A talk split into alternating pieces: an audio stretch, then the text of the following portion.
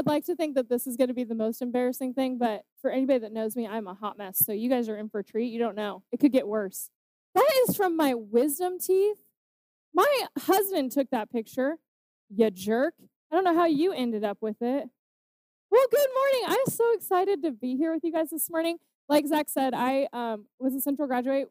Graduate. I get a lot of nervous energy, so just bear with me. I graduated in 2011, if I'm doing my math right.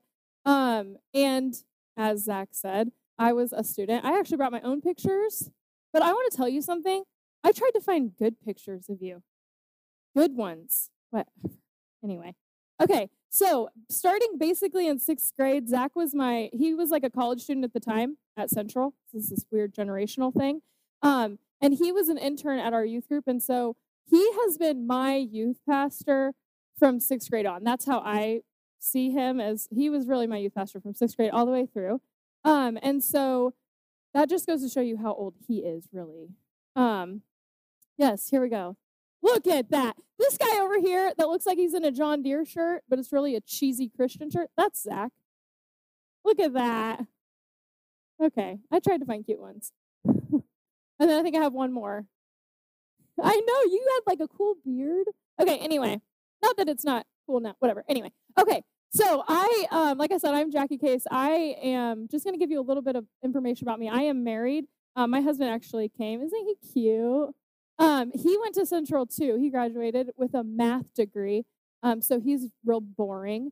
Um, and then as you can see, we have two kids. He was okay with that joke. We have two kids. We have uh, my daughter is Juliana. We call her Jules. She's in kindergarten, and my son Edison is in second grade. And they're turds.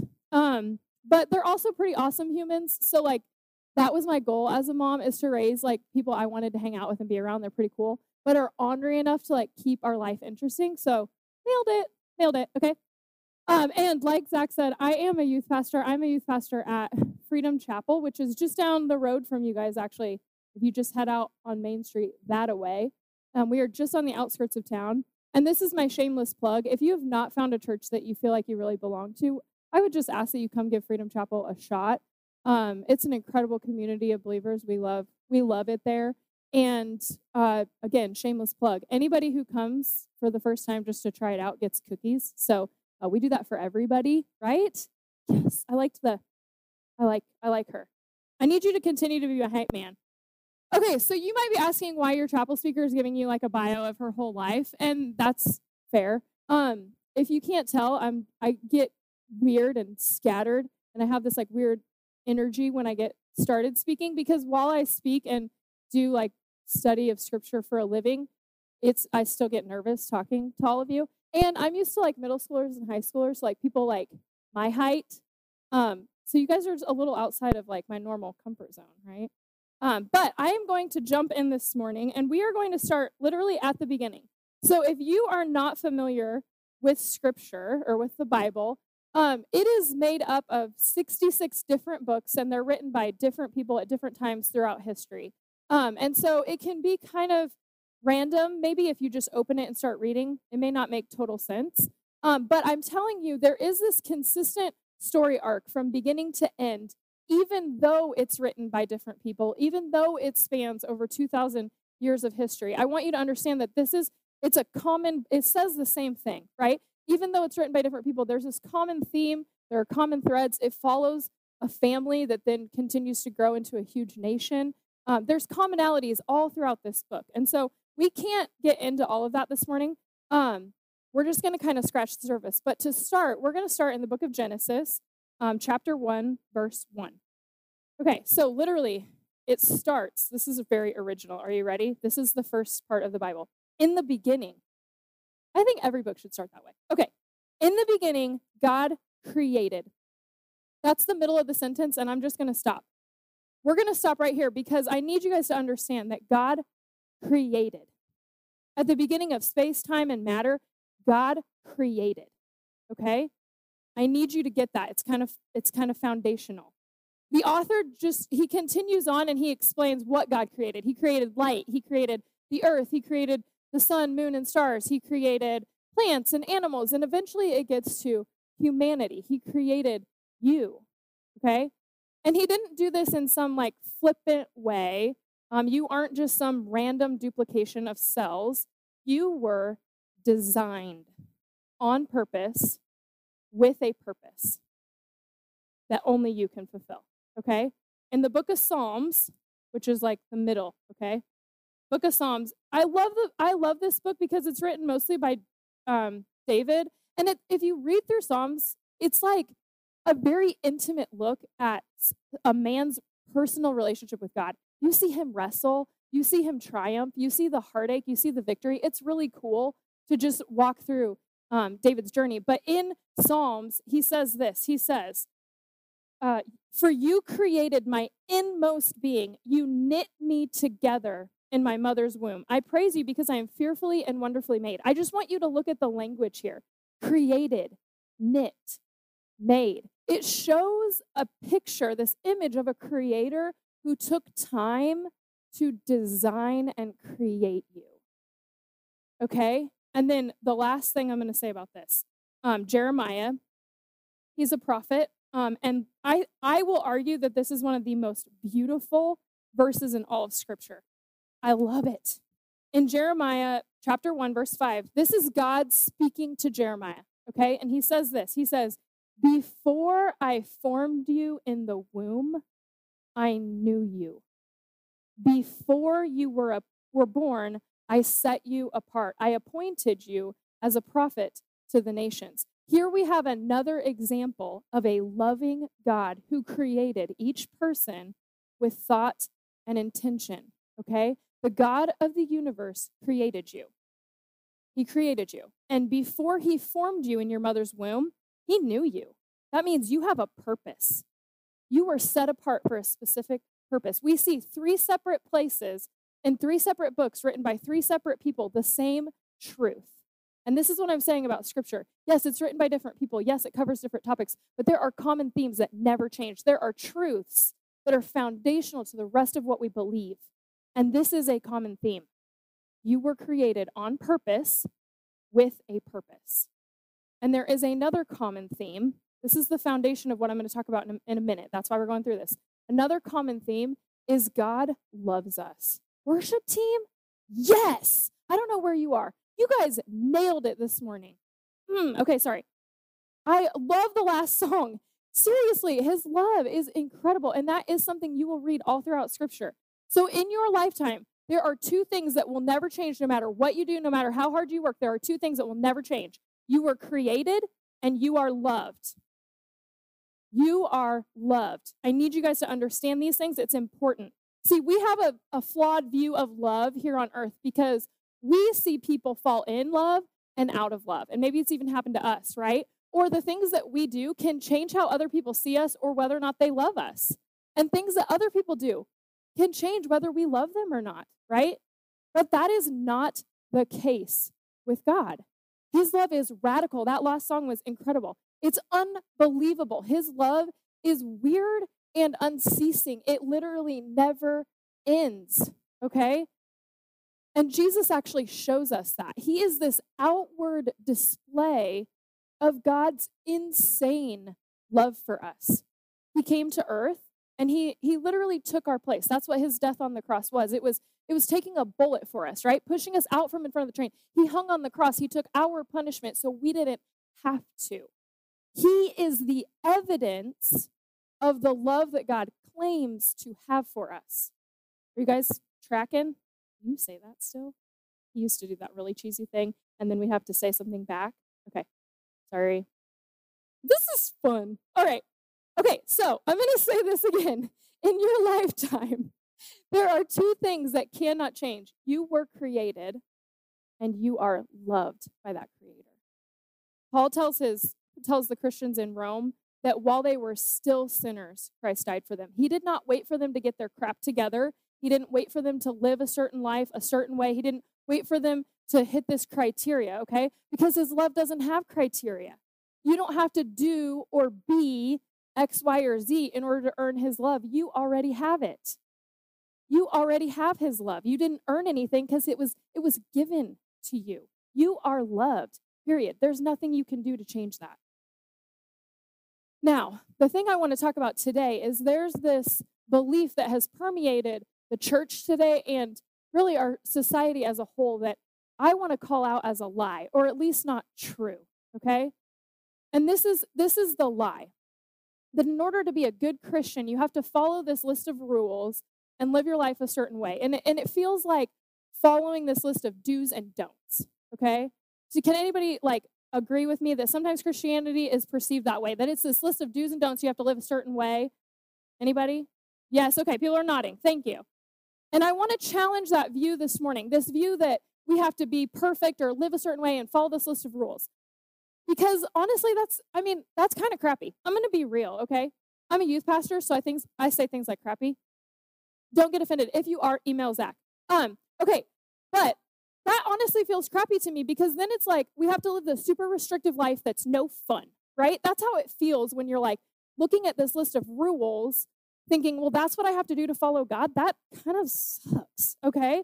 That isn't really appealing. That's not something I want to do. So I'm going to tackle this lie or this, at least not truth, this morning, and we're going to start with the Ten Commandments. Now, I recognize, I recognize this, okay? I understand why people think Christianity is following a list of rules when we are literally given a list of rules. But let me state my case, okay, before you totally tune me out. Don't put your headphones in, okay? So here are the Ten Commandments. We're just going to breeze through these and then we'll come back to them. Don't have other gods before me. Don't make an idol and worship it. Don't misuse my name. Rest on the Sabbath day. Honor your father and mother. Don't murder. Don't cheat or commit adultery. Don't steal. Don't lie. Don't be jealous of what other people have. Okay, I'm going to say this. When you care about somebody, like when you really love them, you give them guidance when they need it. Okay, so let me give you an example. I have kids. I give them guidance or rules because I want them to have a good, fulfilling life. You know what I mean? Like, I want them to have meaningful relationships and know how to treat other people with kindness. Um, and now, one thing that you need to understand with my family is my daughter is savage. Okay, she looks cute with her little glasses and her little petite demeanor. No, she is ruthless. Okay. And then my son, who's older, is like, he has the biggest heart in the whole world. He made me this card. And on the inside, it literally says, I love you. And there's absolutely nothing you can do about it. Like, that is the cutest thing. There's not a single word spelled right. Oh, it's so cute. Like, he's the sweetest. And then we have Jules, okay? And so we had to develop a rule at our house of no biting. I'm sure you cannot guess which kid that was really aimed at, okay? That was the rule. The rule was no biting. Can anybody relate? Do you have like a little sister or a second born that is just, they don't give a crap about nothing? Yes. Okay, we're not the only ones. Good night. We pray for her every day. Like, God, just let her love you, please. Okay, anyway, so we established this rule, this no biting rule, because Jules went on this kick where anytime she was mad at her brother, she'd bite him. Or if she just was bored, she would bite him for no reason. That's psychotic, okay? She did this. So we had to we had to start this rule like, Jules, you can't bite. Your teeth are used for food. Like we had all these weird things that we try, try to get through her head. And finally I had to come to Jesus with her in the kitchen and I was like, dude, quit biting. Like, what is wrong with you? And I told her, if you bite again, I'm biting you. I'm not proud of this, okay? But it worked. And she quit for, she quit. And so then a couple days after that, my son comes running into the kitchen with his hand on his head. He's sobbing. Like he can't even get words out. He can barely breathe. I'm expecting there to be like blood. And we kind of check him over. There's nothing wrong with him visibly. And then finally, we get him calmed down enough that through the sobs, he says, Jules hit me. And he's, again, oh, crocodile tears because he's got the biggest heart ever. So I'm like, Juliana Ray, did you hit your brother? Guys, I'm not even making this up. She walks in like chest puffed out, proud as punch. I mean, she's like peacocking, you know? She's like, yep, and I didn't fight him. okay, too often we miss the message because we're trying to follow the rule. The rule was don't bite, right? The message was treat each other with kindness, be good to one another. She followed the rule, but she missed the message entirely. We need to make sure we aren't so distracted with following rules in our faith that we miss the message. Or we need to be careful that we aren't letting this list of rules prevent us from even engaging with the message to see what it even is. The message here is you were created by a God that loves you, He adores you, and He actually wants the best for you. The best. He wants you to have fulfilling relationships. He doesn't want you to be in pain or t- turmoil or destruction. You're, he wants the best. You guys, when he created this, when he created this world, when he created humanity, his goal was for us to live interconnected with him and each other. It was peaceful. It wasn't this. We made it this. His desire is for us is for us to be to have a fulfilling life, to have the best life we can. And when you want the best for somebody, you offer guidelines, you set up rules, okay? So I want to look back at these again in a new light. The first three are talking about our relationship with God. Don't have other gods before me. Don't make an idol and worship it. Don't misuse my name. You guys, He cares about you. He doesn't want you wasting your time on something that's fake. Okay, don't have other gods. Don't worship something that's not real. It's not real. Can you see him? He's like, don't waste your time with that crap. Come to me. I'm the one true God. I'm the one that created you, right? He's telling you, don't waste your time with that. And the next one is, don't misuse my name. I think this is fair, right? I think it's fair to not want your name to be used as a curse word. I hate it when people call me mother. I hate that. I'm a mom. Don't say mother. That feels like a curse word to me, okay? Don't misuse my name. And on top of that, don't misrepresent him. Don't quote him when that's not something he said. We have to we have to honor him and not misquote or slander him. I feel like that's fair. Nobody wants that, right? Okay, the next commandment is rest on the Sabbath day. College students. I'm going to tell you something right now. If somebody tells you to rest, that person loves you. They care about you. Because too often we just keep going and going and going. We ignore our body. The person that tells you to rest, to slow down, they care about your health. They care about your mental well being. They care about you. Okay? All right. And then the, the next six commandments deal with our relationships with other people. God wants you to have fulfilling relationships with your parents. That's how He designed it. He did not want it to be strained or awkward or hard or painful. He wants them to be good. Honor your mother and father. When you have kids someday, He wants you to have a good relationship with your kids. That's what He desires for you. Do not murder. Okay, for real though, does that even have to be on the list? Like, He doesn't want you to deal with the internal turmoil or the external consequences of taking someone's life. He doesn't, that will destroy you. He doesn't want that for you, right? Don't cheat or commit adultery. You guys, again, he wants you to have healthy relationships, a fulfilling marriage, partnership. He does not want your marriage to be full of, of lies and deceit, of mistrust, pain. That's not what he wants for you. He wants you to have an incredible, fulfilling marriage with somebody you can fully trust. Don't cheat. Oh, sorry. Don't steal. Don't lie. Don't be jealous of what other people have. Here, it wraps it up. Like, are you guys understanding? He wants you guys to have fulfilling relationships with Him and with your parents, with your spouse, with your kids, with your friends, the people that you're around.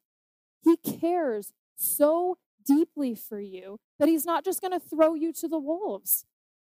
He's giving you guidance and direction, just He's imparting some wisdom for us, right? So that we can have a full life with meaningful relationships and purpose. You guys, your God cares for you. He cares.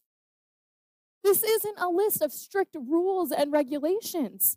He wants your life to have purpose. He's saying, don't waste your time on the crap that doesn't matter. Come to me. If you're hurting, come to me. I can help. I'm here for you. Rest. Take care of yourself. Do not run yourself into the ground. That doesn't benefit anybody. And for the love of all, Be good to one another. Don't bite. Right? Can you see it? Can you see the difference between this being this list of do's and don'ts or guidance for living a life that's fulfilling and full and rich? You guys, if you just look at this and you see this list of rules, then you are missing the message. And the message is this there is a loving God who desires to have a relationship with you, a true relationship with you, and he wants the best for you. And he cares so much that he's not going to let you just bumble around and try to figure it out on your own. He's going to give you some direction. Okay? Christianity is not a list of rules to follow, it's following God because he desires the best for us. It's believing that he knows better. It's believing that his ways are better. And yes, sometimes I will give you this. Sometimes it is doing what he wants instead of what I want. But I'm telling you this morning, guys, this is not in like a handcuffed, restrictive way, like, oh, I have to, oh, I have to do what God tells me to. Listen, when I decide to do what He wants instead of what I want, I am recognizing that I don't have it all figured out. Right? I can't see the whole picture. I can't see everything that He can. So when I decide to do what He wants instead of what I want, it is my declaration that I believe in my soul that God wants what is best for me. And by following His lead, I will step closer to that. In contrast, if I were to do what I wanted, I may be stepping further away from what's actually best. Okay? I'm going to say this again. When you follow what God wants, even if it's contrary to what you want, it is a declaration that you believe in your soul that He has your best intentions at mind. Your best. You guys, you were created and you are here in 2022 on purpose. You have a specific purpose that only you can fulfill, and it was given to you by your Creator before you were even in your mother's womb. You are loved. You are adored. And this is not something you earned or got because you followed a list of rules. You already possess it, it was given to you. And you can't lose it because it was a gift. God wants the best for you. And choosing to follow Him it is. It's a declaration that you believe that. You believe that God has the best in mind for you. I'm not talking about Ferraris. I'm talking about fulfillment, satisfaction. Okay? When you guys are doing what you're created to do, it is fulfilling in a way I, I honestly can't put words to it. When you are truly walking in your purpose, what you were meticulously designed and created to do, it is so satisfying. Okay? Do I always want to be a youth pastor? No. All right? Teenagers are frustrating. All right? They're hormonal and smell. Does anybody have younger siblings? They smell weird. And they just haven't figured out what deodorant is. In my purse, I have deodorant. I do that because I'm a youth pastor, okay? I don't always want to do this. It's hard and it's frustrating.